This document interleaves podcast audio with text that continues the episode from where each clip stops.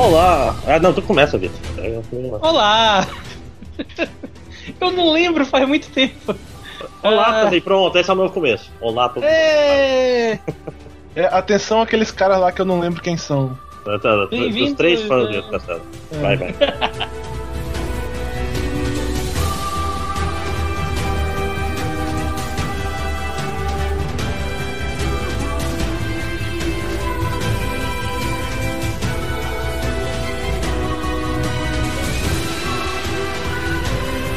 Bem-vindos de volta aqui ao DLC do Outro Castelo, onde finalmente a gente vai falar sobre Bioshock Infinity. E aí as três pessoas que ouviram o, M último MDM e ouviram esse podcast também agora esboçaram um, um sorriso. Enfim. o, o, último, o, o, último MDM, né? Tá. É, vai saber quando saiu esse, vai sair esse podcast. Vai ser depois que o MDM acabar só, né? Pelo menos, pelo menos tu, tu datou a gravação, pelo menos. Olha aí.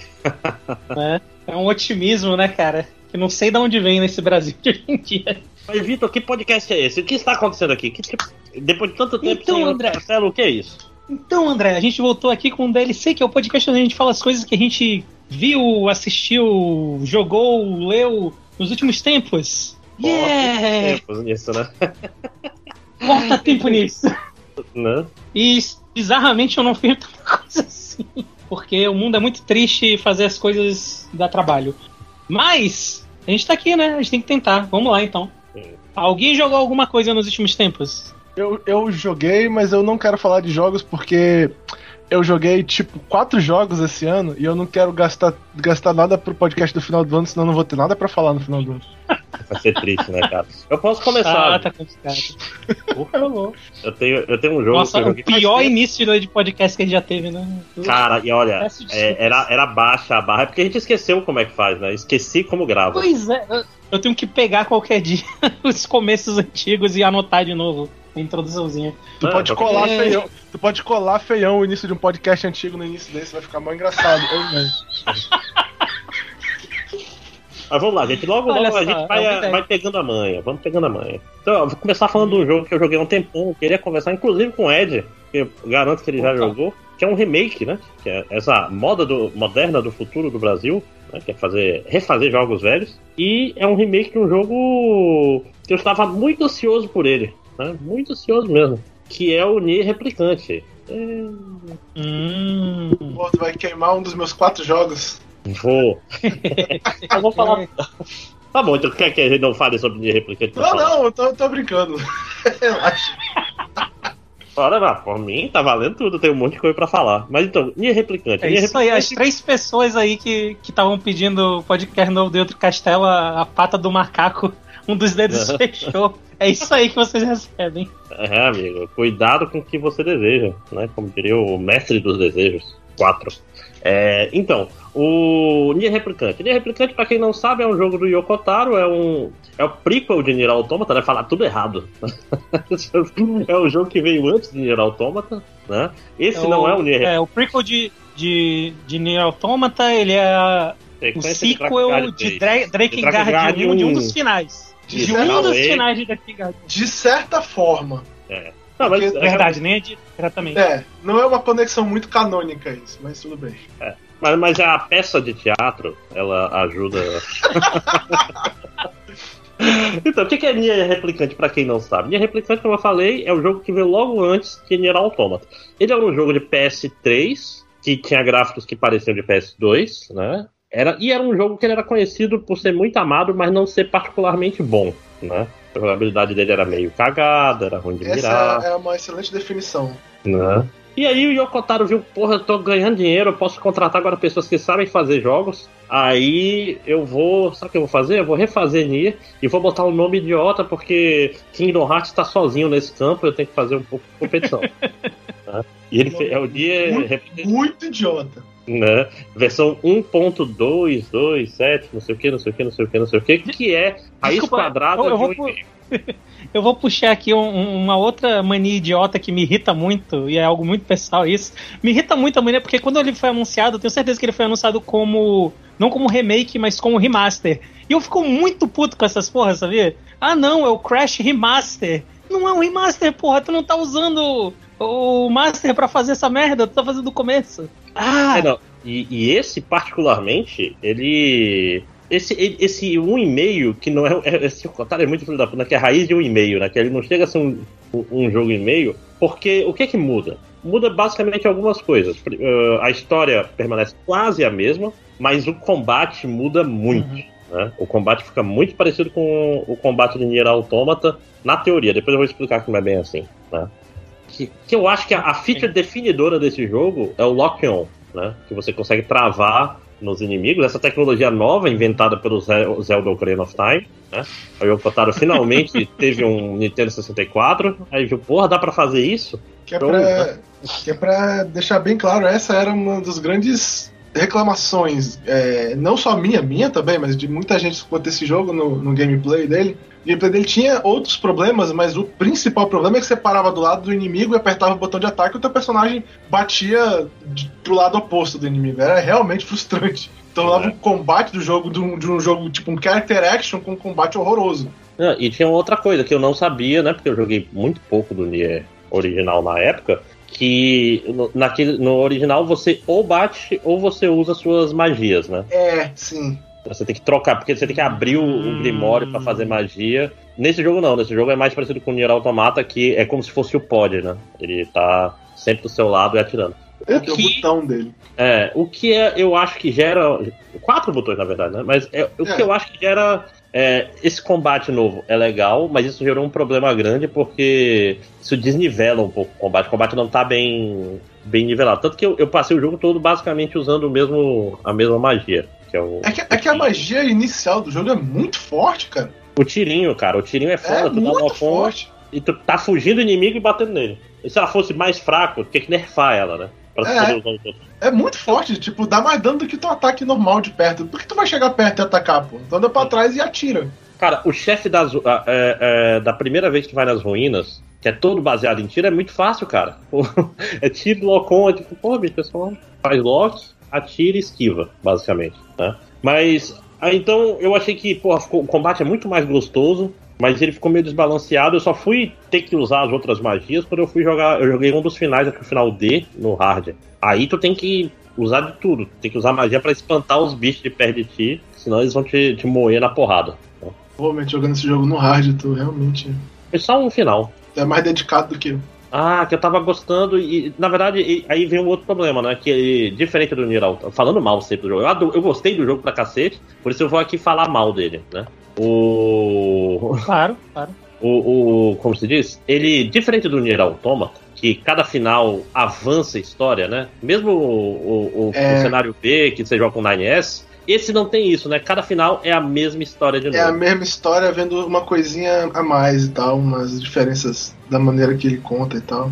Tu é, entende os robôs depois e tal. É, no final. É, mas no, no Nier Replicante não. Você tem muito pouca diferença durante a run. Você vai ter diferença no final. Você vai ter uma ceninha da Kaine conversando com o Emil a mais aqui. Mas tem pouquíssima diferença entre uma run e pouco. Fica meio chato.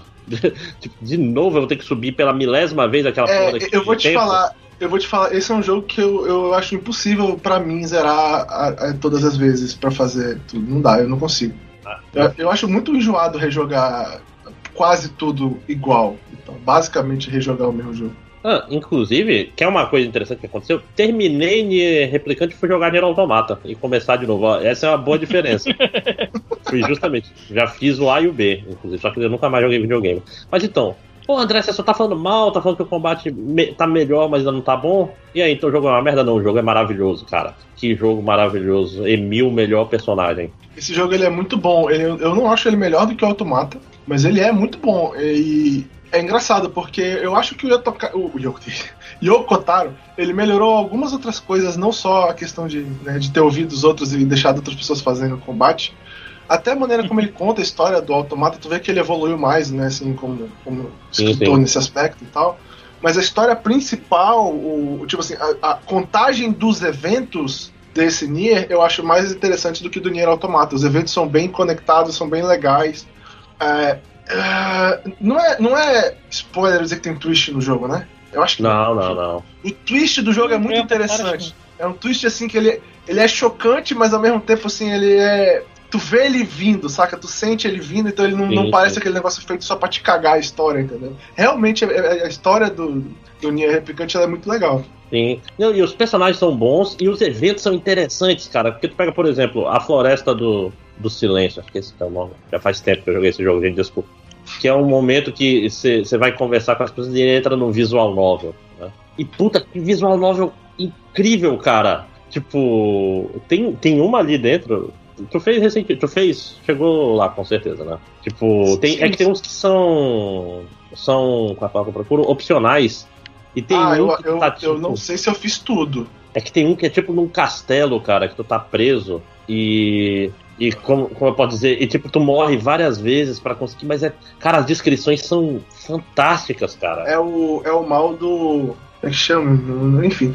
É, o Yokotaro ele tem esse, esse negócio, cara. Ele usa as ferramentas de escrita muito estranhas que ficam meio fora da. Meio fora de videogame, saca? Tu não é, não é exatamente o que você esperaria no videogame em termos de é. ferramenta, né? Do storytelling. Ele é meio esquisito. Sim, não, cara, teve, teve uma dessas histórias de light novel quase, quase, quase aí que eu ia, já ia dar uma, uma refrescada nos olhos. tipo, cara, é muito bom, cara. É tipo, eu fiquei muito surpreso. O texto dessa parte de, da floresta é fantástico, cara. Eu, eu realmente não, não esperava. Eu esperava, ah, vai ser aquela coisa japonês meio bobinha. Não, foi, foi na história da Kainé, cara. Agora eu lembrei exatamente quando foi. Hum. Tem um. Que, que, que, é em visual novel também. A história da Kainé jovem com a avó dela. Puta merda, que é, cara. É, que é maravilhosa a história da Kainé jovem com a avó dela. Muito boa. E é tudo texto. Não tem uma é. imagenzinha. É eu, maravilhoso. Eu acho que essa história da Kainela existia em alguma outra forma, não sei se tem algum dos livros ou algo do gênero e tal. É, é cara, é foda é, acompanhar coisa de Nier por causa disso. Tu não sabe o que, é. que era do jogo, o que, que não era, o que, que era de livro, o que, que era de peça, mas enfim. É, é foda. O, eu, eu ainda tenho. Eu ainda mantenho meu ponto de que eu gostava mais desse jogo quando era o Papa Nier do que o, uhum. o, o, o, o Nissan. Mas é, o jogo, o jogo ainda é um jogo muito legal. Então, é aquele jogo assim não, não é para todo mundo, não é todo mundo que vai gostar desse jogo, vou ser bem honesto. Mas, cara, Automata já era assim, né? Nem todo mundo gosta de Automata, nem todo mundo gosta de Automata, né? Não. Não, e aquela história, ele. Se você gostou de Automata, eu, eu acho que é o melhor caminho. Você gostou de Automata? Vá jogar Nier. É, é, porque o Automata ele é um pouco mais mainstream, eu acho que é o é, termo acessível. É, isso, obrigado. Esse é o termo não inglês ruim do Eduardo. Ele é um, jogo mais, é um jogo mais acessível. Então, tipo assim, é mais a, a, fácil a, a maior parte da população jogar o jogo e gostar bastante dele do que esse. Esse é um jogo um pouco mais para quem gosta. Tipo assim, aí se tu gostar muito desse, sei lá, tenta o Drakengard, mas enfim. Não, espero, eu espero o dia que vai ter um remake de Drakengard também, porque eu, prefiro evitar a família. É porque, porque Drakengard, esse é um jogo arcaico, mano. É difícil jogar Drakengard, ó. Cara, e muito louco tenho, que o eu, Drakengard eu tenho uma cópia aqui do Drakengard 1. Do, do Drakengard 1? Nossa! Eu, é foda. Eu joguei é, um pouco do 3. É, bem... é uma série hum. que passou fora do meu radar completamente na época que saiu. Então, tipo, eu, quando eu soube que o Drakengard 3 saiu depois do Nier Replicante, eu fiquei, caralho, como assim? É. e ele é um jogo, ele é um jogo melhor do que o Nier Replicante, então, e ele é bonito até. Sim, sim. Não, o gráfico é bonito, mas eu digo é porque ele, ele tem umas paradas de gameplay e o Yokotaro é foda, né, cara? Você precisa de, de alguém falar, não, Yokotaro, deixa, deixa essa parte comigo. Se preocupa não, meu filho. Eu não lembro se é o 3 que tem a batalha de chefe que o Bruno quase, quase enlouqueceu jogando, não lembro. Que é, que é tipo de ritmo? É, eu acho que é o. Não é o final, o E do Drakengard? É o 3, é o final do 3, se eu não me engano. É, não, pera. Tem o final do 3 e se eu não me engano Ué, no 1 também tem algo 3, parecido. É, eu sei é que o, o último quase, final do 3, isso daí. Eu sei que o Bruno quase enlouqueceu me jogando esse jogo aí. Era, era, difícil ouvir o Bruno falando do jogo, dava dó do cara, me parecia que a mente dele ia quebrar. Pelo amor de Deus, mano. Essa, é, essa série... O jogo de ação e a batalha final é um, um jogo de ritmo maravilhoso. É, essa série toda, né, Drakengard e Nier, é o melhor documentário que existe, que existiu um dia para se ver dessa série, infelizmente não existe mais na internet, né? É. Que é que a pessoa que tinha feito abandonou a vida de youtuber, virou VTuber e removeu todos os vídeos do canal antigo dela e, e ela tinha o melhor documentário, era o, era o melhor lugar para você entender a história de, de Drakengard. Né? Infelizmente não existe mais. Hum. Porque é difícil conectar os pontos, homem. É, é sério, eu não recomendo o pessoal jogar Drakengard, não. Só se for assim, jogar o Nier replicante, ficar muito impressionado de verdade e quiser tentar, porque é uma série meio arcaica e, e é meio esquisita. Ó. É, não, e, e eu, eu jogo, eu só preciso de um PS2. Tava naquela, naquela onda, naquela onda meio, meio Kingdom Hearts, meio, meio Nomura, de tipo, ah, não, o sentido a gente vê depois, né? Que é, que é um jeito. É, eu culpo o David Lynch, né? Que o Japão ele tem um, um amor gigantesco pro Twin Peaks. É, e eles gostam é de fazer essas coisas. Tem, tem, basicamente um jogo de Twin Peaks, né, no Japão, mas enfim. É o Dead Premonition? Uhum. É, basicamente é o jogo. Tem um outro antes. Não, é o que mais tem, né? Antes. Esses PS1. são dois apenas. Não, tem, o que mais tem é jogo com esse estilo e, e, e detalhes. Ô, oh, droga, não morra. Pois é, não, cara, o, o, legal são as pequenas coisas, não é nem. Tipo assim, mesmo no Nier Replicante, tem umas horas que fica assim, essa história tá meio confusa, vou ter que ir na internet entender umas coisas, né? Mas o importante não é isso, cara. O importante são as pequenas coisas. O importante é, é, o Emil. Cara, tem um diálogo nesse jogo que eu amo tanto, que é, é quando o Emil tá super feliz com o casamento do rei. Aí fala, nossa, ela tá tão bonita, ela deve estar tá muito feliz, eu queria casar um dia. Aí o, o Brother Nier fala, não, não se preocupe, Emil, um dia você vai conseguir uma noiva. Aí ele olha assim, é, uma noiva. Um né? dia, uma noiva. É, não, não, não, é, é que ele, ele, tipo assim, ele eu, eu, eu sei, é, eu sei, André. Eu sei é. muito bem do que tu tá falando. Pois é, não, diga assim pro, pro pessoal que tá ouvindo, é que tipo, o Emil, coitado, menino, menino gay, menino bonzinho. O, o, Emil, o Emil é um dos melhores é, personagens de, de videogame, cara, assim, ele é muito legal. Ele é o melhor personagem do jogo disparado.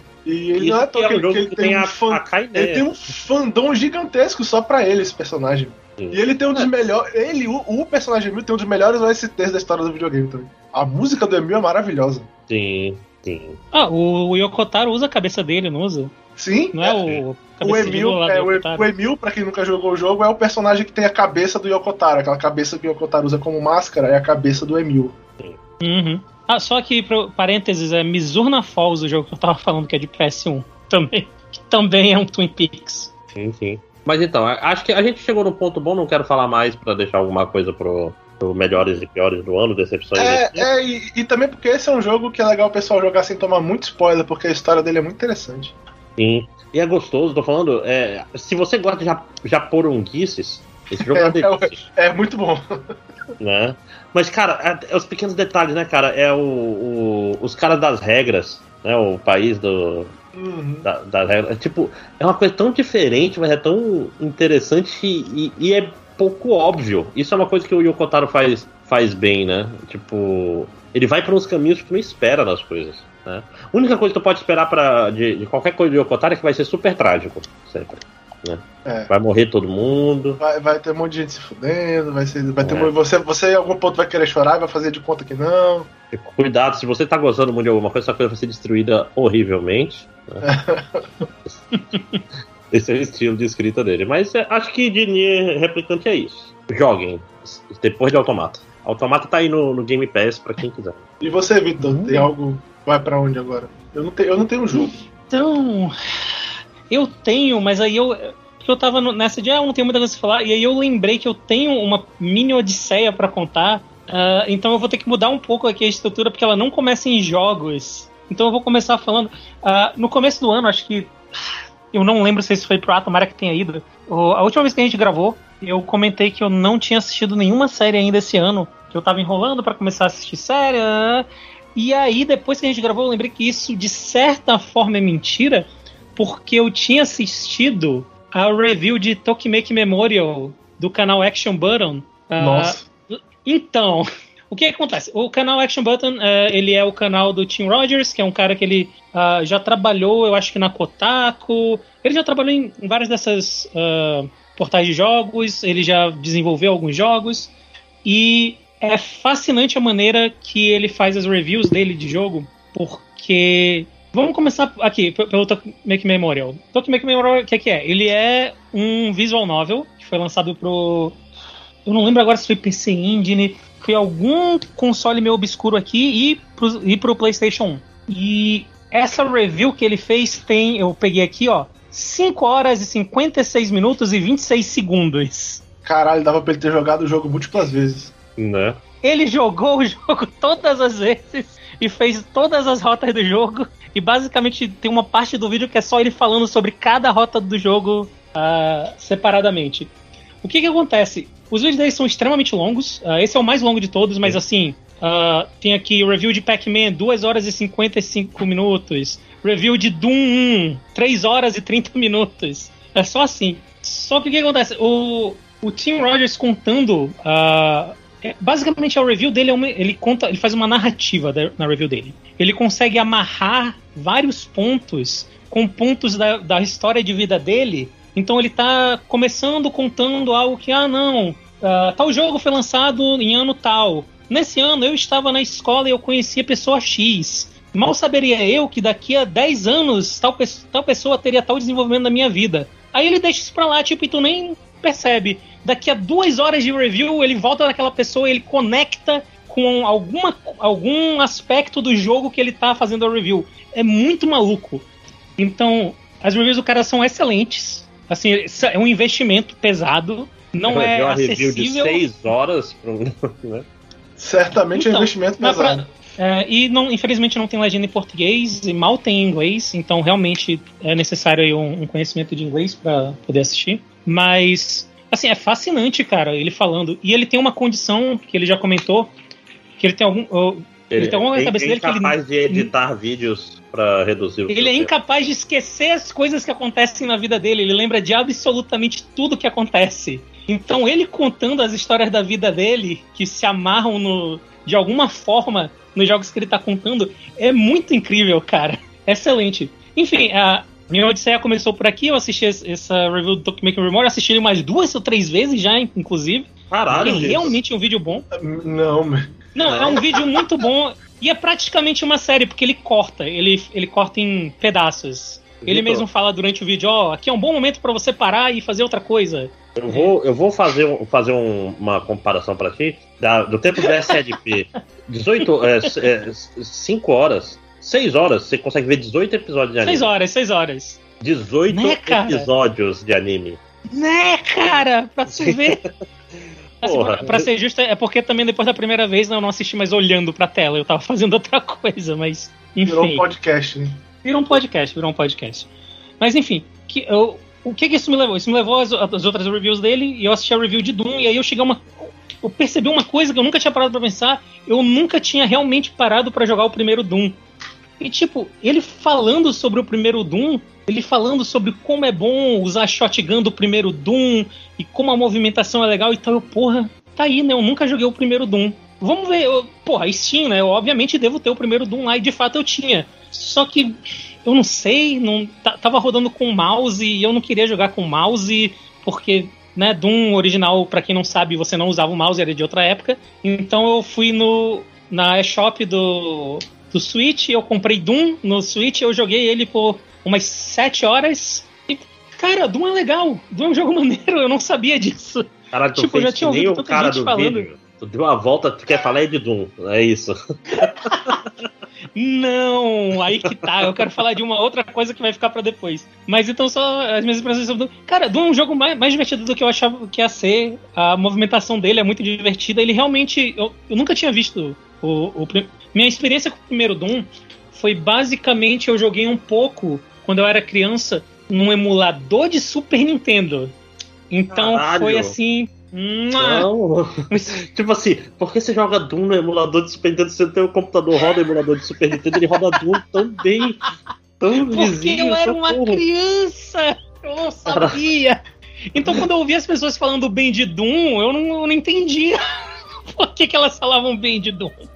Pelo amor de Mas Deus. Mas eu não. Eu, e aí, com isso, eu entendi a comparação do Doom original com o Doom de 2016, né? Que foi quando lançaram o, o Doom novo.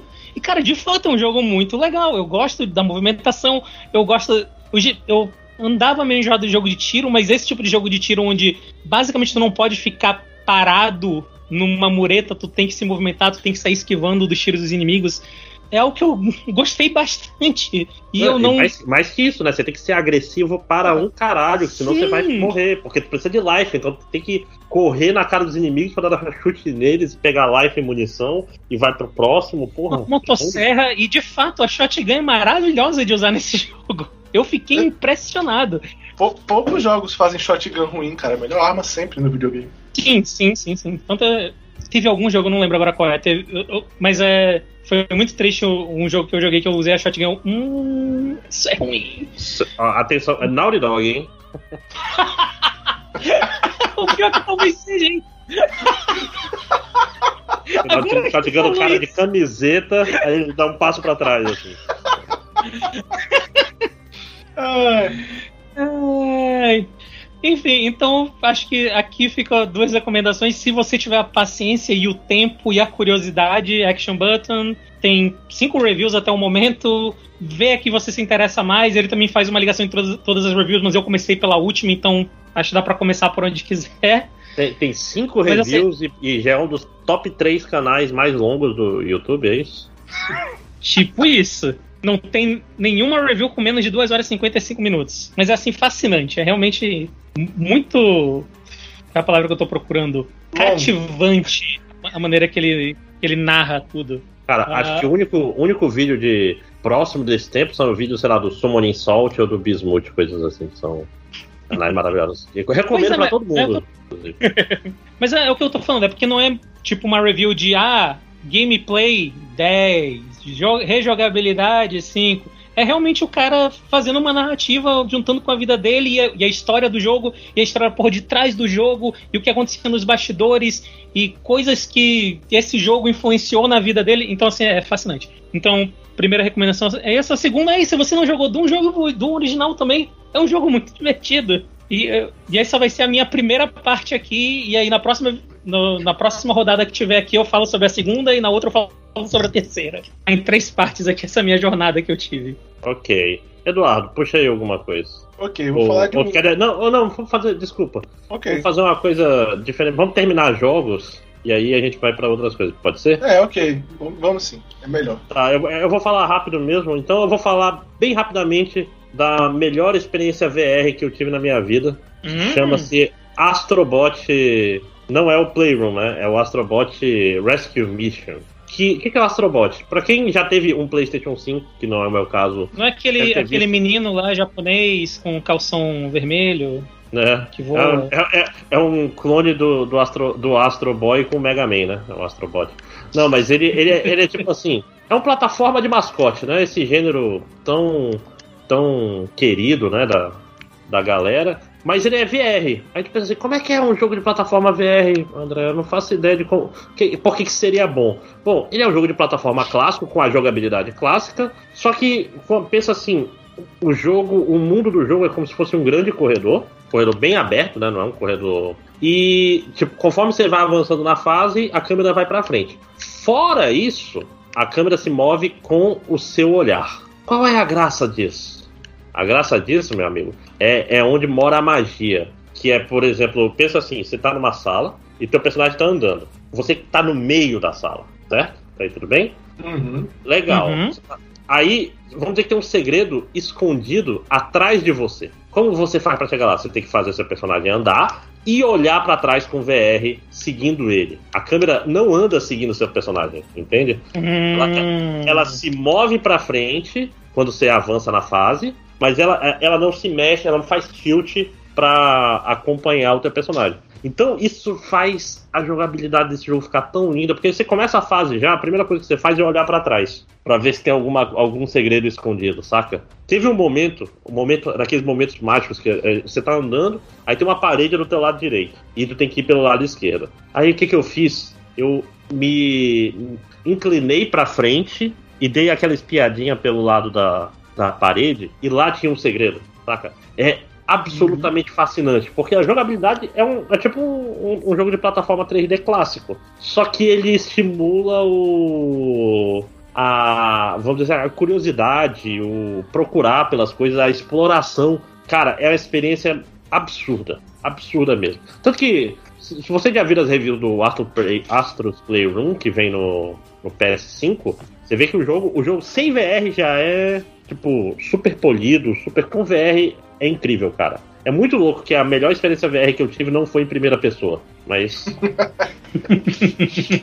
é foda. Mas, cara, se você tiver a chance, tiver na com VR e ele tiver esse jogo, Astrobot Rescue Mission. Cara, recomendo para um caralho. Vamos lá, tem mais algum jogo, Panda? É, posso, posso direto já? Uh, o meu segundo jogo então da minha jornada foi justamente eu tava nessa de, pô, Doom, Doom legal, né, e tal. Podia ter mais, mais jogo assim. E aí, por, por uma coincidência de destino, isso aqui vai datar ainda mais quando foi a última vez que a gente gravou. Meu Deus, 20 de maio de 2021. Ok. Uh, então, mais ou menos 20 de maio de 2021, quando eu tive essa epifania, uh, tava saindo em Early Access no Steam um jogo chamado FPS, Fish Person Shooter, que é um jogo nacional nos moldes de Doom. Eu vou tentar passar aqui para vocês o, a página da, da Steam. Eu conheço, conheço. Uh, e eu não sei onde pegar o link aqui da página da Steam, Tudo verdade. bem, tudo bem. Tem um negócio muito legal chamado Google. Google. Mas é, que ele é um jogo no estilo Doom, uh, no qual você é alguém muito parecido com um certo pescador parrudo, e você chega num lugar que foi invadido por homens peixe.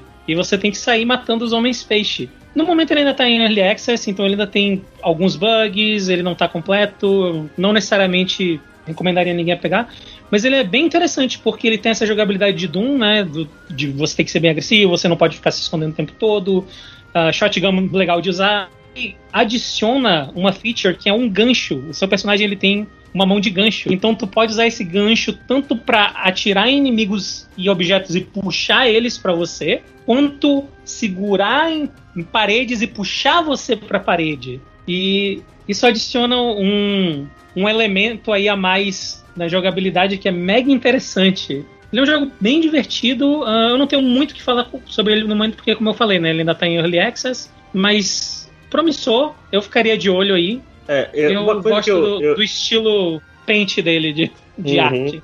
Cara, eu, eu vi um tweet do, do criador um tempo atrás, ele falando basicamente, é um FPS que combina Doom, Kubanakan e One Piece. É basicamente a mistura dessas três coisas. ah, se você Sim, gosta de qualquer uma dessas três peixe, coisas. Né? Os Homens Peixe me lembram um pouco One Piece. Uhum.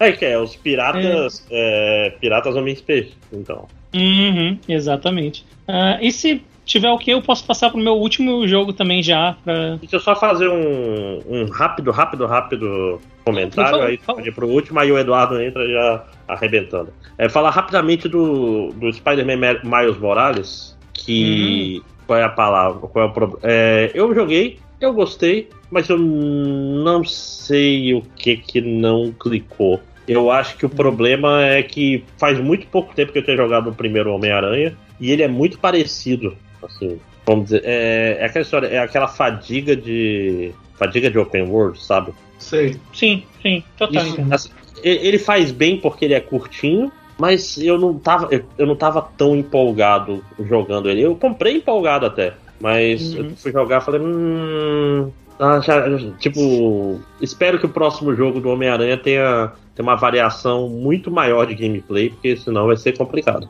Sabe que até hoje eu não joguei nenhum dos dois? Homem-Aranha é legal. PS4. É legal. Mas é o, o do Maio eu sei mais curto e me anima mais de jogar o dele, pra ser bem honesto. Uhum. Eu não ando com paciência pra jogar jogo muito longo, não, ultimamente. Uhum. E é só isso mesmo que eu queria pra. Porque é aquela história. Eu já falei do jogo do Homem-Aranha em algum em outro castelo, então vai lá me ouvir, deixe de ser preguiçoso ouvinte. Uhum. Vai lá, Panda, fala do seu outro jogo. Não, então, chegando aqui no final, uh, então eu joguei um pouco né, do, do FPS lá. E aí, Uh, eu acabei tropeçando em um outro jogo que também ainda está em Early Access, olha só, acesso antecipado, porque eu sou essa pessoa, que se chama Gunfire Reborn, e ele é basicamente um, um roguelite nesse estilo de FPS de Doom. Então tu tem, tu tem o teu personagem, tu tem uma dungeon, que é de maioria de jogo de que é, ah, tem uma dungeon que tu vai em primeira pessoa com, com armas de fogo e algumas armas brancas e tu vai tentando avançar, chefe, em algum momento tu vai morrer e aí tu recebe um, um número de cristais que tu pode usar para comprar habilidades novas pro teu personagem. E eu acho que ele funciona muito bem. Uh, eu não vou me repetir de novo aqui sobre o estilo de gameplay, mas uh, esse jogo ele tem personagens para habilitar, então cada personagem tem uma coisinha uh, extra sobre ele. O personagem que tu começa, ele tem tipo uma granada normal. Uh, a personagem que eu habilitei logo em seguida, ela tinha um ataque que dava um nerf, ele dava uma diminuída em status dos inimigos e arremessava uma onda de flores em cima do inimigo. É um jogo mega simpático, assim. É, os personagens são todos. Os personagens jogáveis são todos bichinhos. Os inimigos são tipo estátuas que vêm à vida. E eu, boa parte dos inimigos, uh, como as salas são lotadas e ele tem esse estilo mais uh, agressivo né, de jogo, os ataques da maioria dos inimigos são melee. E mesmo os inimigos que não são melee, que, são que atacam de longe, os ataques deles têm uma animação muito longa para sair o ataque em geral. E mesmo quando o ataque sai, tu consegue ver ele vindo, então tu consegue se esquivar. Então ele faz bem esse trabalho. E assim, é um jogo mega divertido, baratinho, que eu comprei, eu joguei junto com Jesus, meu amigo, nosso bom amigo Jesus. E, cara, ele foi é porque realmente eu agora, no momento, tô meio sem jogar, mas assim, no, no, nas duas, três semanas que eu peguei ele pra, pra jogar, eu joguei ele bastante, bastante, bastante. Ele tem uns três personagens, cada personagem joga bem diferente. Então, assim, é um outro jogo também que eu ficaria aí de olho. Volta e meia tem promoção, o preço normal dele é 24 reais, então quando dá promoção ele bate assim uns, em uns 10. É um jogo bem divertido de jogar. E como ele é roguelike, ele. roguelite no caso, né? ele tem a desvantagem barra vantagem que ele não tem muita história, então você pode jogar enquanto tá escutando alguma coisa, como por exemplo um review de 5 horas que você já assistiu duas vezes. André? Alô? Eu, eu estava eu, falando no mudo aqui. É, eu, eu, estou, eu, estou, aqui, mas por um momento ficou mudo pra mim. Não, pois é. Eu, mudei, deixei muito, ouvi a risada do, do Ed. Eu, eu, eu acho muito bonito que a gente é uma. Há 10 anos gravando podcast junto, faz o quê? Tipo, vocês sabiam que era pra eu estar falando alguma coisa, porque era a coisa certa, né? A, a acontecer daqui nesse momento do podcast. Ah, por que, que o André não tá falando nada? Esse silêncio estranho. Não, não, esse silêncio estranho quando o André deveria estar falando, né? Isso, isso é um podcast bem azeitado, gente, né? Então, mas agora, agora chega de videogames, porque jogamos poucos videogames, né? Não sei porque vocês não ouvem a gente. Né? A gente só não joga videogame, não assiste nada, só reclama da vida. Eles ouvem a gente. Eles, eles todos os três, né? É. Pois é, então é, Ed, vai lá, abra o, a caixa de Pandora dos, das coisas que não são não são jogos, por favor. Relacionadas a jogos. É. Eu assisti um, um filme razoavelmente recente é, chamado The Wolf of Snow Hollow que eu acho que em português é o Lobo de Snow Hollow, eu acho, não tenho certeza. É que eu. Infelizmente ele, não tá em nenhum dos serviços de stream. Então, é. entenda a partir disso o que você quiser sobre como eu consegui assistir o filme. Mas é um filme muito legal, cara. Eu recomendo muito esse filme. Muito. Ele é muito bacana. Ele é um filme esquisito, ele é muito meio único. É tipo assim. Ele é uma, uma mistura surpreendentemente bem feita de terror com comédia e um filme de investigação. E o, o protagonista, ele é tipo assim. Ele é um policial de cidade do interior americana. E aí começa uma trilha de terríveis assassinatos que leva as pessoas da cidade a começarem a desconfiar que tem um lobisomem na cidade.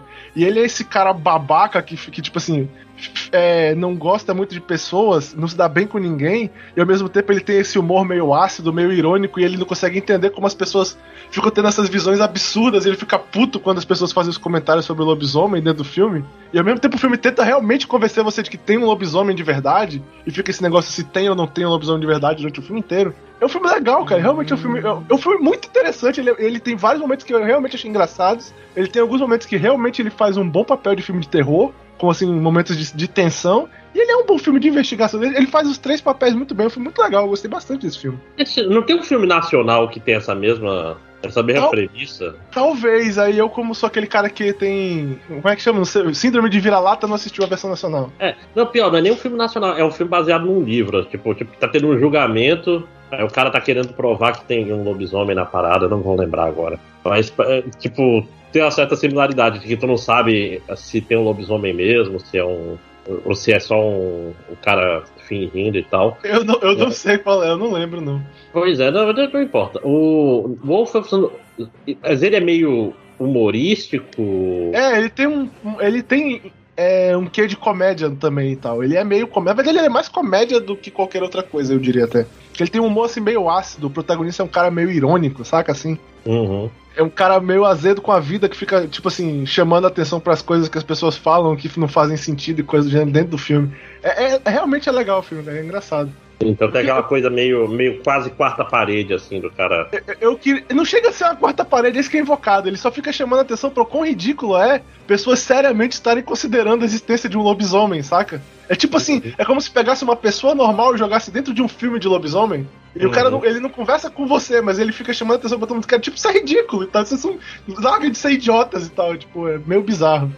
Ah, parece interessante. E ao mesmo Pena tempo que... tem um que é dramático no filme que é interessante, porque o protagonista, como eu falei, ele é um cara que ele não se dá bem com ninguém, saca? Ele tem esse negócio, tipo assim, ele, o pai dele é o xerife da cidade, ele tem a filha dele no filme, mas ele não se dá bem com ninguém. Tem um, um lado do filme tentando mostrar a dificuldade que um cara assim, ácido, irônico, meio babaca tem de lidar com as outras pessoas. O filme realmente é muito bom, ele me surpreendeu muito esse filme. Que eu fui esperando nada, eu vi ele num top 10 aleatório de filmes que você não viu do ano passado. E o filme é bom pra porra, então. Cara, eu sempre faço isso, cara, que nem. Eu sempre vou no top filmes de terror do ano X no Rotten Tomatoes, que geralmente o Rotten Tomatoes é mais, mais confiável, né? Em termos. Tem filmes de... melhores, né?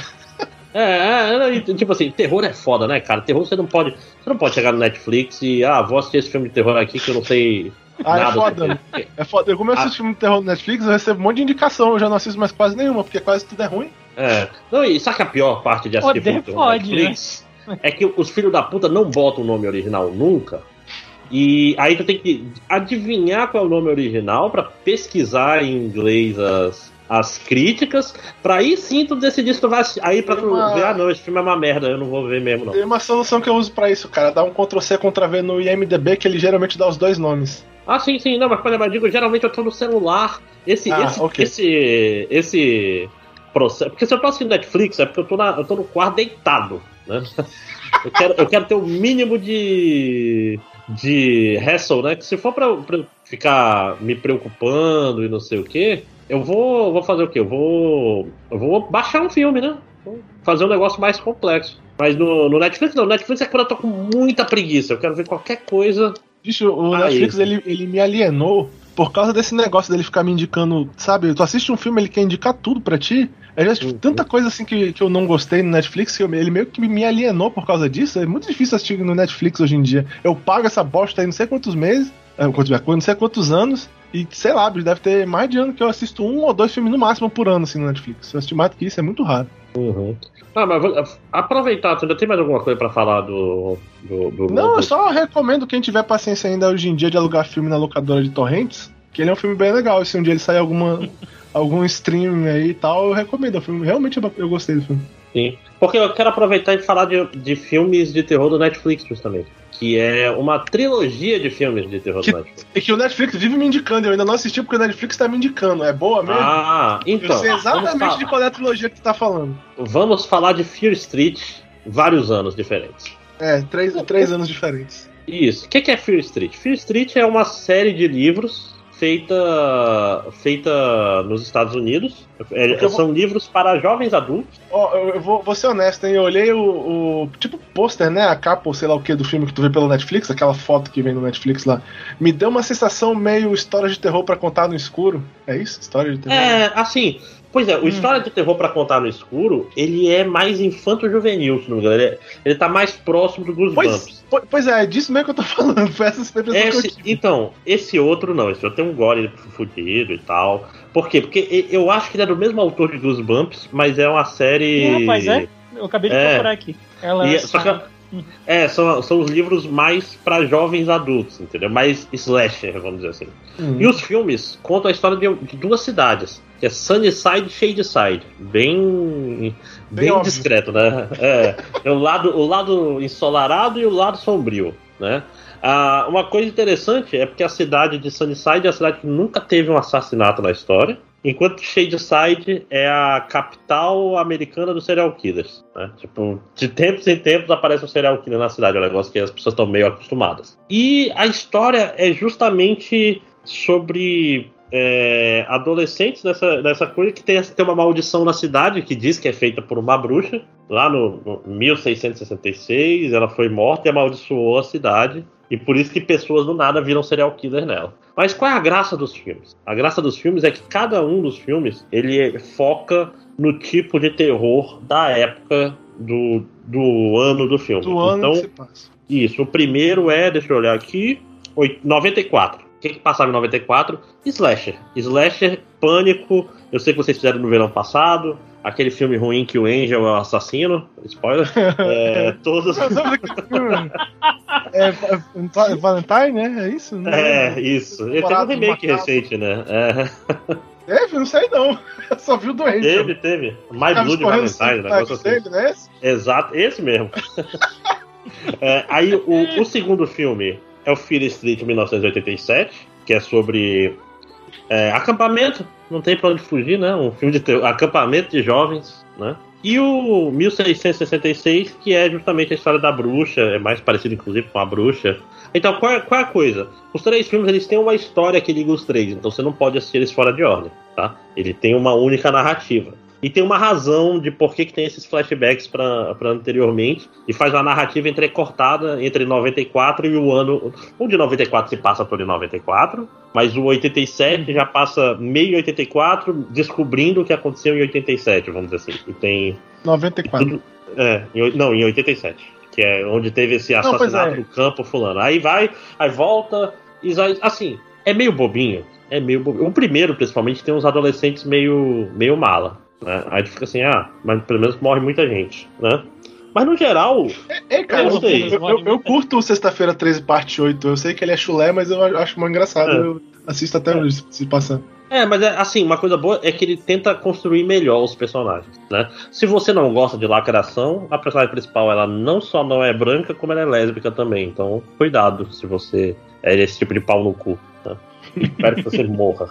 Mas fora isso, o filme é bem simpático, cara. É bem simpático. Não é nada que vai mudar a sua vida. Mas você termina o primeiro e fala, ah, legal, quero ver o próximo. Aí você assiste o próximo. Tem a Brita do, do Community em algum momento nesses filmes. É, é legal. No, no, geral, é um filme simpático, não faz mal a ninguém, tem umas mortes gore, né? E uma história que não te ofende. Às vezes, com terror é tudo que tu quer, né? É só tu não sair puto. Né? é isso. Às vezes é, na vida. Frequentemente, frequentemente é bom não sair puto. É, terror, quem gosta de terror já fez o pacto da mediocridade, né, cara? Se o filme não for muito ruim, você já tá no lucro, né? Vou, vou, vou assistir então. Vou pegar final de semana que dá pra assistir os três de uma vez e vou assistir. Ah, nem precisa ver de uma vez porque eles são bem diferentes, inclusive. A gente viu, tipo, um por semana. Foi bem suave. E é isso. Vamos lá. Uh, Ed, quer puxar mais alguma coisa? Ou Panda, não sei. É, deixa eu falar só mais um então logo. É. Bom, eu fui. Eu, eu fechei a trilogia da Marvel, né? Já, de séries. Eu já tinha assistido WandaVision, comentei no, no podcast passado sobre o WandaVision. Assisti o Capitão e o Soldado Invernal. Achei ok, é o mais Marvel dos três, né? Eu acho. Acho é, que é. Inclusive, o final escroto. É, acho, que é, acho que é justo dizer isso, né? Ele é o mais Marvel dos três e tal. Uhum é mais óbvio também, de certa forma. É, e assistir o Loki, né? Que eu, eu não, tenho, não vou falar muito sobre. Não quero falar muito sobre o Capitão América, não, porque como eu falei, ele é um filme muito óbvio, ele é muito Marvel. É, não é muito. Tipo assim, não é muito legal de, de falar. Se você assistir um filme da Marvel e, e você vai assistir ele e, e whatever. É, o Loki é, eu achei mais interessante, porque ele, tem, ele, ele, tentou ser um pouco mais diferente, em, em, principalmente no começo da série, que parece a marca né, dessas séries da Marvel. Começar um pouco mais diferente e virar Marvel conforme a história avança. É, mas o Loki, o Loki é um personagem que tem muita popularidade, né? O pessoal gosta muito dele. Ele tem esse quê do vilão, que na verdade é bonzinho e tal, que o pessoal curte bastante. O ator é muito popular também. E, e a história é, é, um pouco mais interessante, eu diria, do que, por exemplo, o WandaVision, eu achei. Porque ela não é tão presa num ambiente só, como muda muito o ambiente, muda até demais, talvez. É, meio que é, não, não enjoa tanto assim, com o decorrer da história, nesse aspecto. É, mas a história em si, tipo assim, tem, ele tem alguns daqueles problemas da Marvel, por exemplo, ele tem aquele final. É, excessivamente cheio de coisas, eu diria. Acontece muita coisa de uma vez só Sim. no final do filme. Acho que. Eu, eu ia usar um termo. do finalzinho, inclusive. É, eu ia usar um termo de wrestling, saca? Que é tipo assim, quando o cara faz o overbooking do final da luta, mas basicamente é isso, é como se fosse isso. Cara, no final eles colocam muita coisa de uma vez só, assim, o final da, da série tem muita explicação é de muita coisa, com um gancho pra próxima e não sei o que, tipo assim, fica um pouco excessivo, eu diria. Ah, sabe o que é isso? Em geral, eu, eu gostei. Isso aí é o arquiteto de Matrix, né? Que é exatamente é, o que acontece é, lá. Exatamente, é. Aí é um monte de explicação, tudo em volta desse mesmo elemento que eu não vou explicar porque também não quero dar spoiler muito direto. Embora eu acho que todo mundo que estiver ouvindo isso já deve ter visto a série, ou pelo menos escutado sobre. É, mas e, é, é... E, até, ter sa... até ter saído esse podcast, já saiu o filme do Doutor Estranho. Já vai estar lá. já, já tem a segunda série do Loki, já explicou né? tudo. Mas, é, enfim, acho que, acho que a única coisa que eu queria, assim, levantar um pouco como crítica é que eu acho que. Eu gosto da ideia deles terem criado os múltiplos Locks, eu gosto da, da, da ideia de ter colocado um segundo personagem para ser talvez até mais importante do que o Loki, né? Dentro da história do, da série. Eu achei isso legal, porque agora tu pode fazer. explorar esse outro personagem e tu pode fazer com que o Loki não, não necessariamente fique preso a essa série e ainda usar em outras coisas. É, eu só acho que eles juntaram os dois personagens de uma maneira muito forte, muito rápido, saca? Então eu meio que não compro muitas vezes. A... Mas, Eduardo, você não se ama? Né? Não, desse, não desse jeito. É.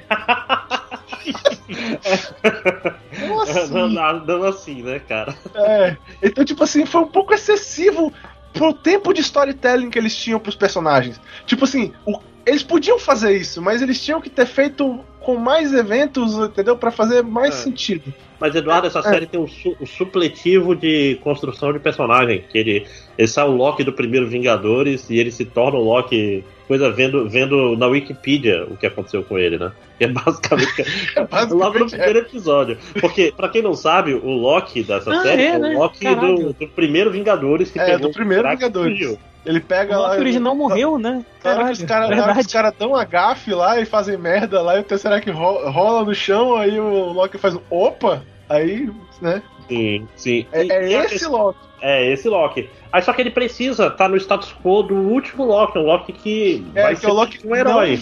Não, não vilão, né? Isso. Aí ele faz o supletivo, ele vê tudo que aconteceu nos filmes da Marvel. Ele, ele assina o Disney Plus, aí faz a maratona. e, cara, é, cara, e rapidamente, é, é... pra rapidamente virar o, o Loki que você conhece. É, pois é. Não, cara, aliás, que é uma coisa que me incomoda de verdade, Eu não sei se vocês estão fazendo piada ou não, ó. Não, não, estamos não. Não estamos. Não estamos. É, literalmente ele faz o ele vê os filmes da Marvel e, e fica, caralho, eu morri e paia. Aí. Mas então, olha só que interessante. O, a série do Loki, ele engana quase ninguém nessa série. Acho que essa que é a grande. É. Porra, tinha que, ser, tinha que ser um heist no final, tinha que ser, tipo, saca, saca o final de filme de heist que tu, tu revê as cenas todas. Sim, e aí tudo faz sentido. Uhum. E tá. Né? Cara, vou falar de novo. O meu problema com esse negócio das séries da Marvel é que me prometeram uma coisa e eu tô recebendo outra. Me prometeram que essas séries iam explorar coisas diferentes dos filmes da Marvel gêneros diferentes, que você ia pegar o WandaVision ia ter elementos de terror, que você ia pegar a série do Loki ia ter isso, o filme de heist, o filme do cara que do, do Ocean's Eleven lá, né, e tal. E, e, na verdade não, não tem nada disso, é, é, é filme da Marvel em, em, episódios e tal. E tentando, assim, tentando defender um pouquinho, a série do Loki, ela tem, nos primeiros episódios principalmente, ela tem um quê de é igual o WandaVision. Os primeiros, os primeiros é, dois é. episódios de WandaVision, tu fica, uau, que caralho, o que, que tá acontecendo? Não, mas, mas é uma versão for dummies do Guia do Mochileiro das Galáxias, que não tem nada a ver com Loki, mas é legal. Né? Porque a TVA é basicamente um, os Vorgons, né? Tipo. É, mas aí era melhor, era melhor eu ir ler o Guia do Mochileiro das Galáxias de novo, que é melhor. Sim, né? claro. Uhum. Mas enfim, eu, é, eu, eu pareço muito negativo da série, mas é porque eu ando muito negativo com os filmes da Marvel em geral. A série do Loki em si é uma série bacana. E, tipo assim, principalmente pra você que não tá enjoado da Marvel que nem eu tô, você provavelmente vai achar muito foda, entendeu? Se por um acaso, de alguma maneira, você tá ouvindo esse podcast e gosta da Marvel e não viu essa série ainda, eu recomendo bastante, a série é bem legal. É, diferente do Arif aí, que é qualquer nota. Eu não vi ainda, nem o, nem o início, nada. Ah, eu, nada. Só, eu só vi um, assim, tipo, pode ver que não tem nem hype. Cara, a série do, do Gavião Arqueiro, que saiu o trailer hoje, ó, datando o podcast, parece tão mais interessante, cara, que vai ser o duro de matar com o Gavião Arqueiro. Eu, esse, esse eu estou com vontade de ver, por sinal. Sim, sim. Tipo, o trailer. Que trailer maravilhoso. Mas já que a gente tá falando de Marvel, deixa eu só aproveitar e, e puxar rapidamente dois filmes. Primeiro da uhum. Da Feiticeira Escarlate, não, porra. Da Viúva Negra. Viúva Negra, que eu não vi ainda. que é um filme legal, mas é, é legal tipo Homem-Formiga 2? Sei. Que é o quê? É legal, mas tu rapidamente esquece? É aquele, aquele filme legal que depois é, tu não ter assistido ele não faria diferença. É, não, e pior, esse filme tem uma coisa muito legal. A, a família da, da Viúva Negra é muito legal. O, como é que é o nome do cara? O, o, Escarla, o Estrela Escarlate?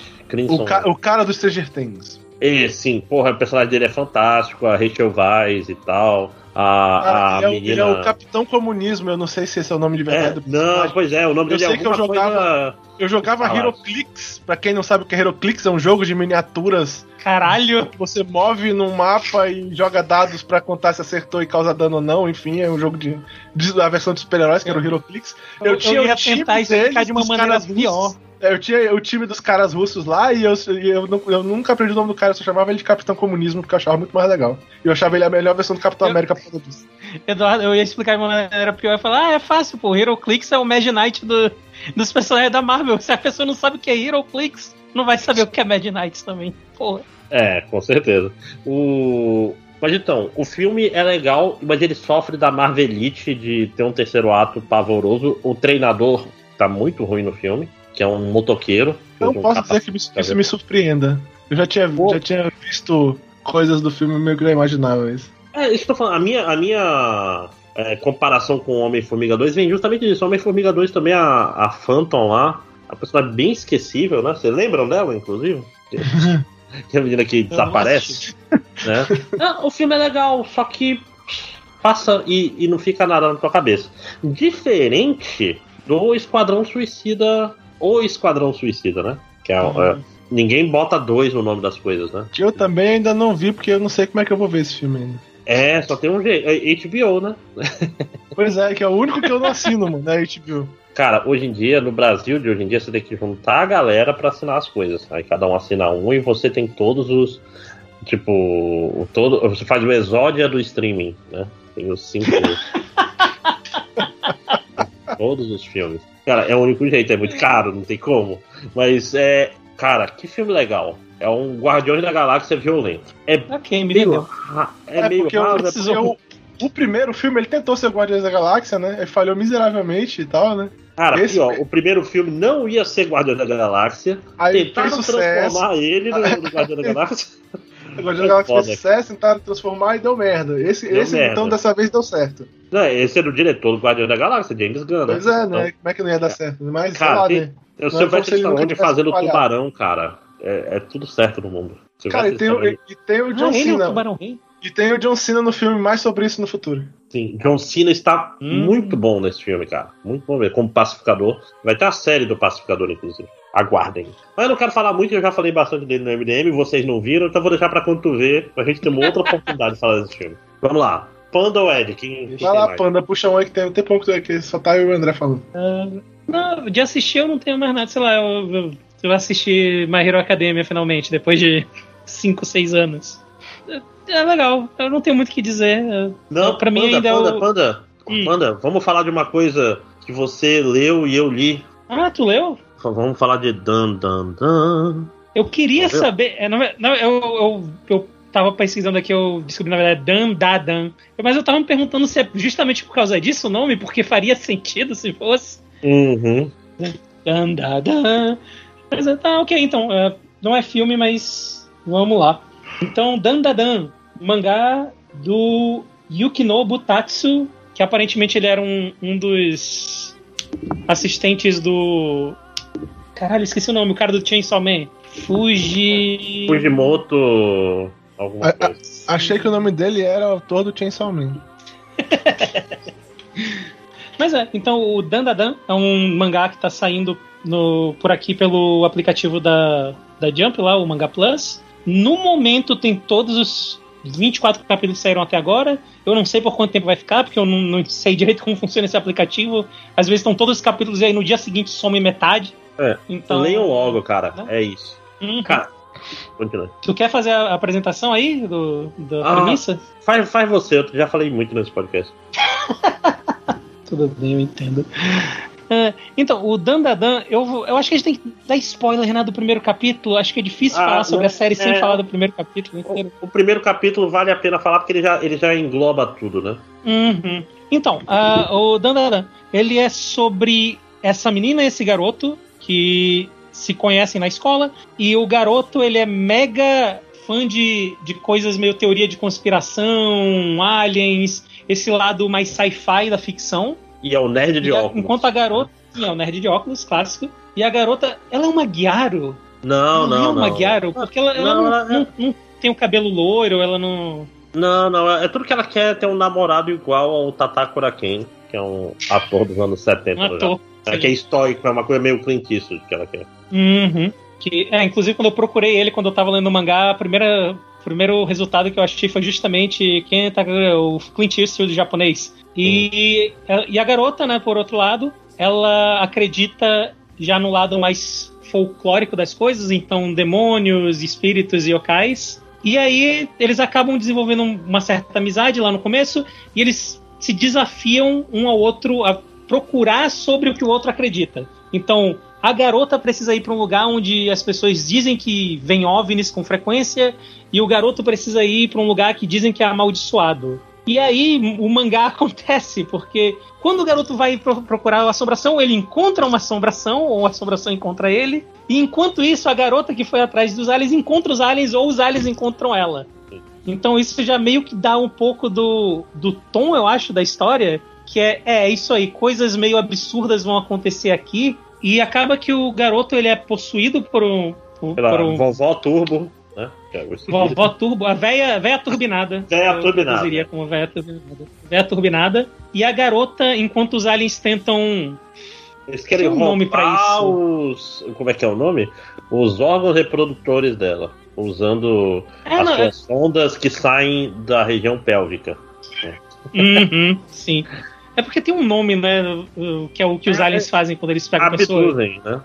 É que não é ah, abduzida porque ela não é levada. É, pois é, ela vai. É, é sim, sim, sim, Pois é, a questão, é, é, a questão é que os hum, aliens desse, nesse mundo são essa, essa raça de aliens tarados que quer roubar os pintos dos homens e inseminar as mulheres para é, é, aí tu pensa, ah, então é um et. Soa maravilhoso. Sim, não. Sim, não, porque tipo, o et não é o não é o ponto. Não é, tipo assim, pessoa, uhum. personagens ficam sem roupa muito mais por questão humorística do que para ser sexual. Não é assim, fazendo uma comparação esdrúxula, é tipo Prison School. Só que nem chegar perto de Prison School. Prison School Uf, é. Não, não, não. Não chega nem perto. É. Deus me livre. A Prison School, mas eu digo assim, a, o espírito, porque as coisas de Prison School não são feitas para ser sexy, elas são feitas para ser esdrúxulas. Né?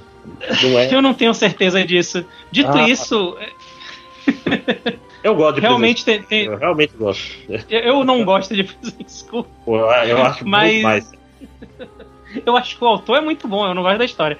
Mas o. A questão é que. O... É engraçado, eu acho que esse mangá ele me fez meio que perceber qual, qual a minha relação com o fanservice. Que é. Se tiver um pouco, mas não for só isso, não me incomoda tanto. E tem tanta coisa acontecendo nessa série que as pouquíssimas vezes que é, tipo, personagens aparecem, né, com pouca roupa ou sem roupa, mas, tipo, a personagem feminina vai dar um chute em alguém, não dá um close na bunda dela na, na maioria das vezes, sabe? Então não me incomoda tanto. Enfim, então a garota, quando ela tá para ser sondada pelos aliens, ela desenvolve capacidades telecinéticas. Que depois vai ser explicado de onde vem isso, não, não vem de graça e tal. Mas a questão, uhum. pra, pra gente não entrar muito em spoiler, eu acho que a graça de Dan Dan Dan é que os personagens são muito legais, cara. E, e a relação Sim, entre. a dinâmica entre os dois é muito legal. E, e, o fato do menino, quando ele tá possuído pela Turbo Grande, ele, ele fica, qual é a palavra? Ele fica meio deprimido, fica. engraçado. Ele fica, ele fica desanimado quando ele tá.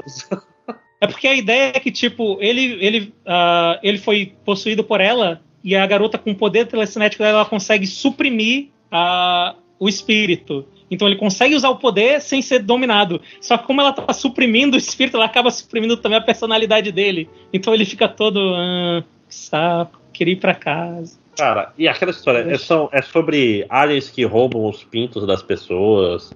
Sobre. Cara, é, é, é, é esdrúxulo. Não, não, o, é, é no bom. final do, do, primeiro capítulo, spoiler, no final do primeiro capítulo, meio que o. Até agora eu acho que ainda tá o. De certa forma. A premissa é que o, nessa putaria o moleque perde o pinto e os dois têm que caçar esses monstros e aliens para tentar recuperar o pinto dele. É meio que isso. É. Cara, mas e aquela história, tem duas coisas. O traço é maravilhoso, é super dinâmico, é bonito ah, demais. O design cara. dos botar... monstros, é... dos demônios e dos aliens é muito legal. Cara, é, Eduardo, é uma mistura de, de uma coisa que você não gosta. É uma mistura de Gantz com Kaizo, com um monte, tipo, é um monte de referências estranhas, é, meio com Chainsaw eu, eu, eu, gosto de Gantz, eu só acho o final uma merda. O final, é, final, mas, mas é, é, aquela estranheza do Gantz, só que com mais leveza e meio shonen. Uhum. E, cara, é muito gostoso de ler. Eu, eu li e eu fiquei, sabe quando você pega um mangá, ah, vou ler aqui um cara, aí você lê o, o mangá inteiro até alcançar,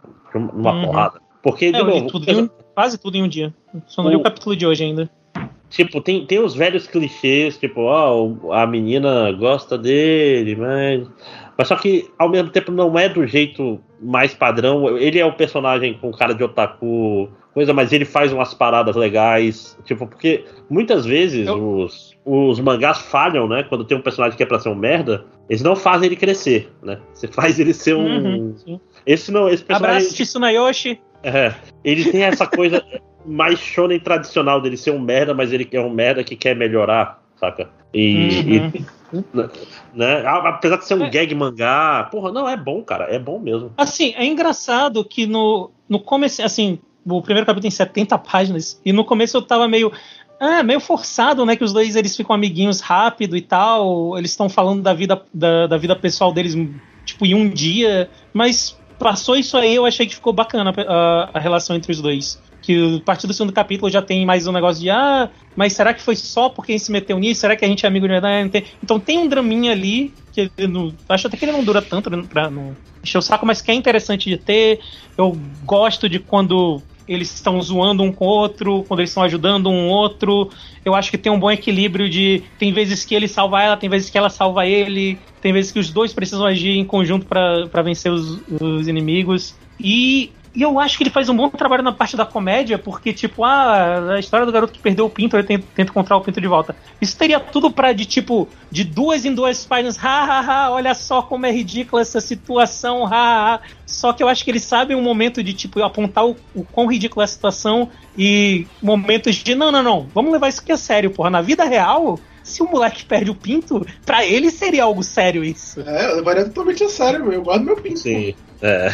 Né? Então ele não, não fica, e... tipo, querendo escrachar o tempo todo. Eu acho isso, eu consigo apreciar isso, sabe? Ele não fica é. o tempo todo apontando. E, e, o moleque, o personagem principal, que o nome dele é Tatakura Ken também, é, ele. ele é o Okarun, pois é, ele, ele, o fato de ele não ser o, o bunch de todas as piadas, ele não é, ele não é a punchline sempre, faz uhum. o negócio fluir melhor, porque inevitavelmente nesse tipo de mangá, todas as piadas são sobre o personagem principal, né? Aí tu fica assim, é, porra. Aí ele não pode crescer. Por quê? Porque ele tem que continuar sendo sendo alvo das piadas, né? E nesse não, nesse conforme você vai lendo, o Karun vai vai ainda é ainda é meio awkward, mas ele vai se desenvolvendo. Isso é interessante. As, os personagens são interessantes, esse é o negócio. Uhum, né? Sim. E a arte é linda, cara. A arte desse mangá não, é, é absurda. É, é foda. Eu acho que é isso. Pra mim é isso, Panda. Mais alguma coisa? De Dan, Dan, Dan, Dan tem no Manga Plus. Dan, Dan. Né? Não, leiam logo enquanto. Quando sair já vão ter cortado todos os. Vai ter só os três primeiros capítulos e os três últimos. Quando sair podcast. Sim. Mas Cara, se não, eu... pegue pra ler. É. Aliás, só pra rapidamente, eu, eu gosto de mangás bobinhos também, aquele Kubo-san não me deixa ser invisível, é legal também. Recomendo é bem bobinho. É que, tipo assim, é o, é o, cara que não tem presença, as pessoas não acham ele. Ele tá no meio das pessoas e ninguém percebe ele e tal. Ele é tipo. É, ele chama de mob, né? Ele é um personagem tipo coadjuvante do, do cenário, saca? Na vida uhum, toda. Uhum. E só uma menina enxerga ele, faz teasing, mas é bonitinho. Tipo, não é. Tem, tem, tem lugares que exageram demais, né? Para não sair. É, lá, lá é bonitinho. Então vale a pena. Tem os primeiros no, no Manga Plus, os primeiros e os últimos. É Kobo-san, Won't. É, como é que é? Won't Let Me Disappear. Tá lá no Manga Plus. Ou Kobo-san, Boku Mobo. Won't Let Me Be Invisible. É, isso. É legal. É, é legalzinho. Manga Plus é bom demais, gente. Eu, obrigado, Shueisha. É a Shueisha, né? Ele é bom demais quando ele não tá sendo ruim. É. Ah, não. Pelo preço que eu tô pagando, tá ótimo.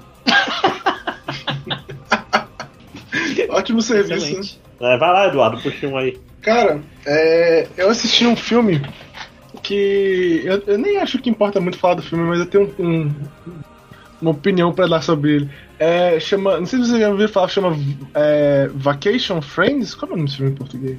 Deixa eu olhar no IMDb. Mas basicamente, é, resumindo, né? É um filme que tem um casal de, que, que o, o cara quer pedir a namorada dele em casamento. Então ele programa uma, uma maravilhosa viagem de férias com ela. Só que quando ele chega lá no local para fazer a viagem de férias, dá tudo errado. É, ele perde o quarto dele lá que ele tinha reservado, dá, tá tudo dando errado. Aí aparece um casal que o cara do casal é o John Cena, foi por isso que eu falei do John Cena antes, né? E eles oferecem para os caras ficarem no quarto com eles numa viagem de férias que é, tipo, muito doida, porque o John Cena e a, e a, mulher dele são completamente malucos. O John Cena nesse filme ele é um cara completamente doido, usa droga pra porra, ele é, sabe, tipo aquele cara que. aquele tipo de cara que todo mundo conhece alguém, que parece que tudo tem, tem que dar de errado pro cara, mas na verdade tudo dá certo de alguma maneira.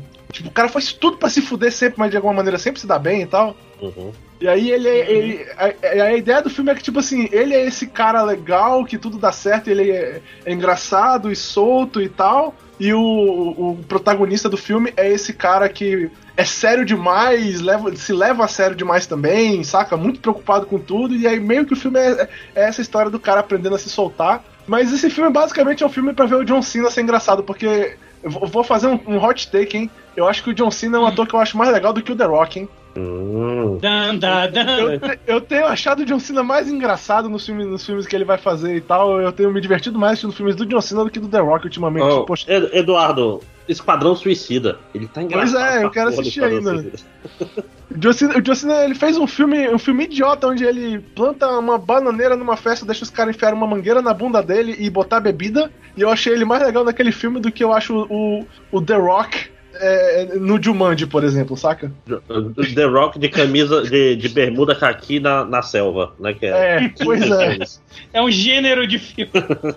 Tem a prateleira na locadora, né? De The Rock de bermuda. Porque assim, o, o, John Cena nunca é o cara que, que ninguém enxerga, é, que faz tudo pra, é, pra ser o cara do Never Give Up. E o The Rock meio que tá virando o The Rock nos filmes dele. Tipo assim, sempre ele tem aquele olhar do The Rock e coisa do gênero. Tipo, ele meio que tá virando ele mesmo nos filmes.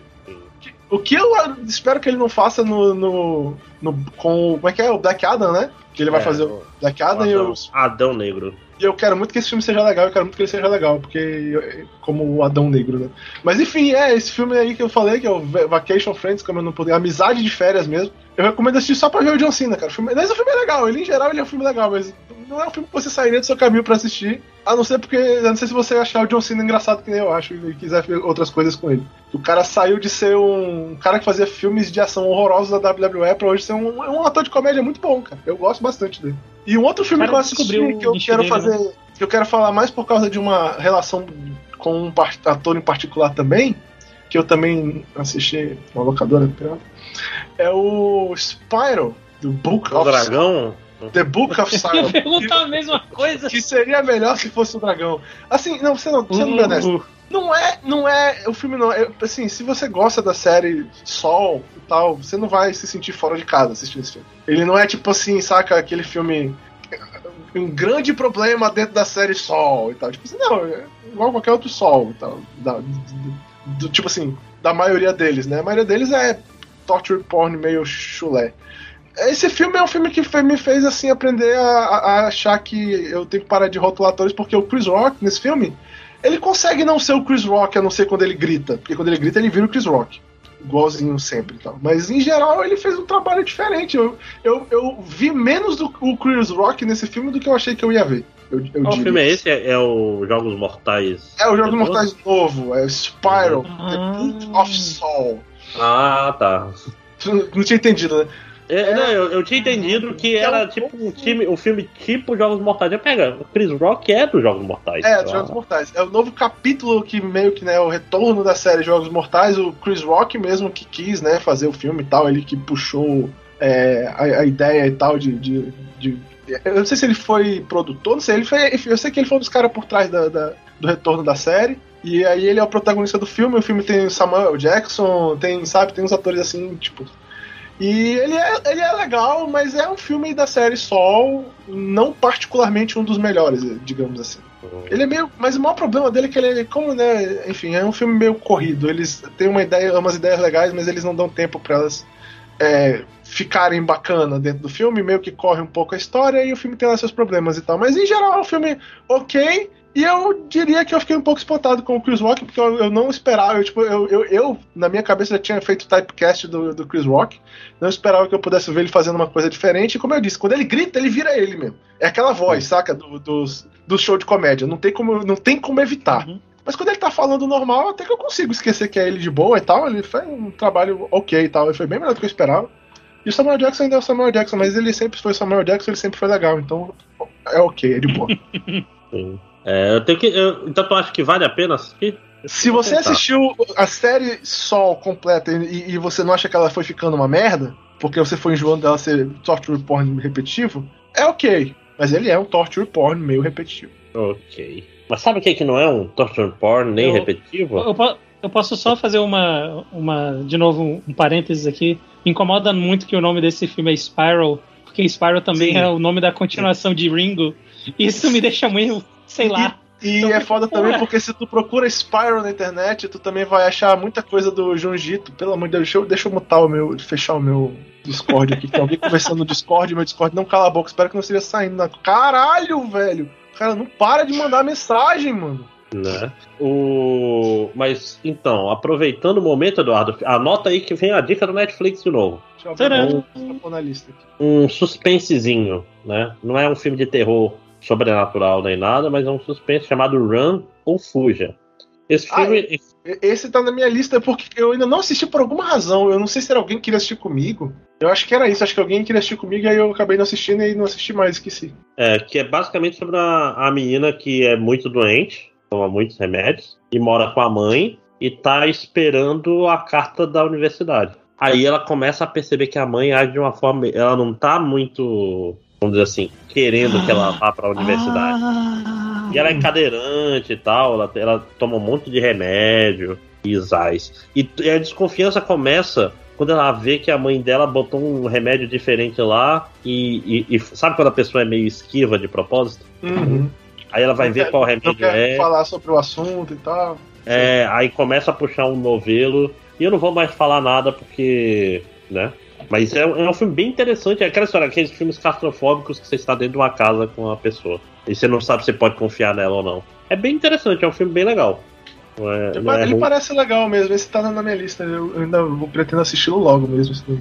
Agora, um filme menos legal se chama A Nuvem, né? Que é um, é um filme sobre gafanhotos. É uma ideia muito boa, mas o payoff é meio. que é tipo assim: uma mulher que o marido morreu, ela mora numa fazenda, criando os dois filhos. E ela tá fazendo uma criação de gafanhoto pra proteína, né? Hum. Só que tá dando dinheiro e não sei o que. Até que um dia ela se machuca lá na, no criadouro de, de gafanhotos, sangra um pouco, e beleza. E ela vê que os gafanhotos que comeram sangue cresceram bastante, se reproduziram muito. E ela tem. É, aí ela percebe, né, que tipo, esses gafanhotos aí que com, com carne humana, sangue, eles. Ah, na verdade acontece uma outra coisa para ela perceber. É uma, ah, ela quebra porque, a regra tá principal tá virando... da vida, que é não deixe, não deixe outros bichos experimentarem carne humana. É. Porque tá, tá lentamente virando a versão gafanhoto de Raw, né, nessa história. É, é. Só que aquela história, é, o filme é um drama familiar. É um drama familiar bem competente até. Tipo, tu, saca? É aquele filme de terror que não é só aqueles estereótipos, o adolescente chata. Não, tipo assim, é um filme, entre aspas, muitas aspas, é artístico. É um filme que ele trabalha na, no relacionamento dos personagens. Só que, lá no terceiro ato, ele tem os. É a palavra? As soluções meio. meio burras, saca? Tipo, os personagens começam a agir de forma tipo, porra, cara, por que, que você tá fazendo isso? Né? Por quê? Porque a história precisa chegar num lugar, né? Mas fora isso, o filme é até interessante. Não recomendo muito. A nuvem ou The Cloud mesmo. A Cloud. Acho que é isso. É. E para mim acabou, inclusive. Alguém tem mais alguma coisa? Cara, eu acho que eu só. É, acho que era só por isso aí mesmo. Eu não lembro de mais nada, não. Faz tanto tempo, por exemplo, ó. Eu não lembro, do, se eu já falei no podcast passado, daquele. Qual é o nome do diabo do filme? Eu vim agora. Do. Porra, que o cara. Ah, meu Deus, esqueci o nome do filme. Foda-se. Então é, é porque eu devo ter falado. É tão velho que eu nem lembro mais o nome do filme. É isso aí mesmo. é, é, deve ter falado. Ah, lembrei. É só pra citar, só pra terminar a frase, pra não ficar uma coisa muito bizonha. Faz tanto tempo que eu nem lembro se eu, se eu comentei sobre amor e monstros no podcast passado. Então, se eu não comentei, é um filme legalzinho. Uh, aparentemente não, tô aberto, tá aberto aqui na minha página. Maratona de filmes, Pequenos Monstros, Eu Me Importo, Ratchet, Mistério Block Island, Não, mas, é só, isso, mas é só isso mesmo. É um filme legalzinho. Tem na Netflix. É isso. Panda, mais alguma coisa ou podemos fechar? Acho que tá num número bom. É, eu só quero serviço de utilidade pública. Aparentemente agora dá, dá para usar algum emulador de alguma coisa para jogar Project Justice Online. Eu acho que isso tinha que ser comentado aqui, mesmo eu não entendendo como funciona. Só porque eu sinto que é a nossa obrigação dizer que dá para jogar algum Rival, School, Rival Schools Online. Cara, prepara isso aí, vamos fazer a live no Twitch que a gente prometeu, né? Anos. Depois do podcast de zumbi, eu acho que a gente tem que fazer. É, é verdade. Porra, zumbi não tem nem mais graça, né, gente? Era de zumbi ou era só de, de o cubo? Eu não lembro. Não, não era, era, Começou era... com a explicação de que o cubo era um filme de zumbi. Aí a gente falou que ia fazer um podcast de zumbi, mas isso deve ter 10 anos, então. Sim. Nunca mais falou Jason Statham também, né? A gente não é mais a mesma coisa. Não, o Jason Statham não é mais a mesma coisa. Ele tem que voltar a fazer mais filme. É, isso, isso é verdade. Rival tá, Schools ainda é bom, gente. Joga Rival Schools. Isso. Bom, gente, então acho que é isso, né? Podemos finalizar para poder jantar? Podemos, eu também tô com fome. Então é isso. Então, digam tchau. Tchau. Ah, porra, eu lembrei de, um, de uma coisinha aqui rapidinho. Porra, uh... vai. Diferente do Em Outro Castelo, que eu acho que eu participei duas, de dois em Outro Castelo aqui do, no ano inteiro. Esse vai ser o terceiro. Se for, né? Esse ano ainda. Eu devo ter participado de uns 10 vídeos no canal Dados e Contracapas. Então. Dados e Contracapas? É isso aí, pessoal. Dados e Contracapas, eu fui lá jogar RPG. Então é isso. Dados e Contracapas. Fica aí o. Dados e Contracapas. Então fica aí. Fica aí a dica. Ok. É isso. Então, dados e contracapas é o que? YouTube. É isso, gente. Né? YouTube, YouTube. Dados e contracapas. É tipo, é tipo um Critical Role brasileiro, é isso. Então... Não, porque não eu, não, eu não sei como é Critical Role, então eu não posso fazer essa. Ô, ô Panda, vai, vai é, é legal, cara. É legal pra caralho. Eu recomendo. É, eu, eu, peguei o primeiro episódio que eu encontrei e é tipo, ah, depois da última missão vocês dão. Ah, então não começa do começo. Então começar do primeiro? Não, é porque a, a, primeira temporada é a continuação de, de uma mesa que eles já tinham. Mas tem uma segunda temporada que é com personagens novos. Ok. É, mas vale, vale a pena. Isso aí. É aquela história, as coisas não fazem sucesso à toa, né? E. E, e tu, tu gosta de ver vídeo de 6 horas mesmo, né? Algumas coisas fazem sucesso à toa. É. Então, nesse tom de que nada faz sentido na vida, vamos terminar essa porra desse podcast e jantar. Sim. Digo tchau. Tchau. E... Boa noite, pessoal. Parar a gravação.